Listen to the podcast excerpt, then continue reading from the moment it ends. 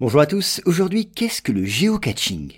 Alors les chasses au trésor ont toujours excité la curiosité des enfants. Mais depuis 20 ans, ce sont des familles entières et des passionnés dans tous les pays qui peuvent s'adonner à une nouvelle variante de ce jeu, appelé le géocaching. Alors de quoi s'agit-il? Eh bien d'abord, les participants doivent se munir d'un GPS spécifique, facile à trouver dans le commerce, ou d'une application sur leur téléphone. Ainsi, ils connaissent facilement leur position et celle des caches à trouver.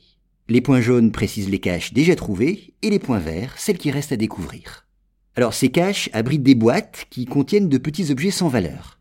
Il est possible d'en prendre un à condition d'en placer un autre de valeur équivalente dans la boîte. Et les joueurs font part de leurs trouvailles en mentionnant leur visite sur un petit registre laissé à l'intérieur de la boîte, ou en le signalant sur un site dédié au jeu. Par ailleurs, les joueurs peuvent chercher une seule cache ou suivre un itinéraire jalonné de trésors à découvrir. Et dans d'autres cas, c'est un ensemble d'informations géographiques et culturelles qui permet de repérer le secteur où se trouve la cache. Alors sans en avoir l'air, le geocaching offre bien des opportunités à ses nombreux adeptes.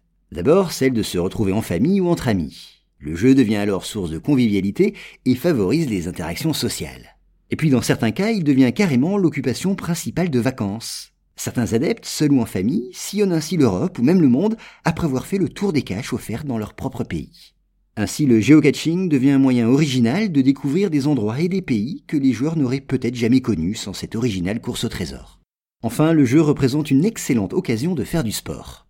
Oui, car si la découverte de certaines caches, dissimulées en milieu urbain, ne demande guère d'efforts physiques, d'autres en revanche se méritent. Certains trésors ne livrent ainsi leur secret qu'à l'issue d'une véritable randonnée, pendant laquelle les joueurs doivent gravir des sentiers pentus ou escalader des parois.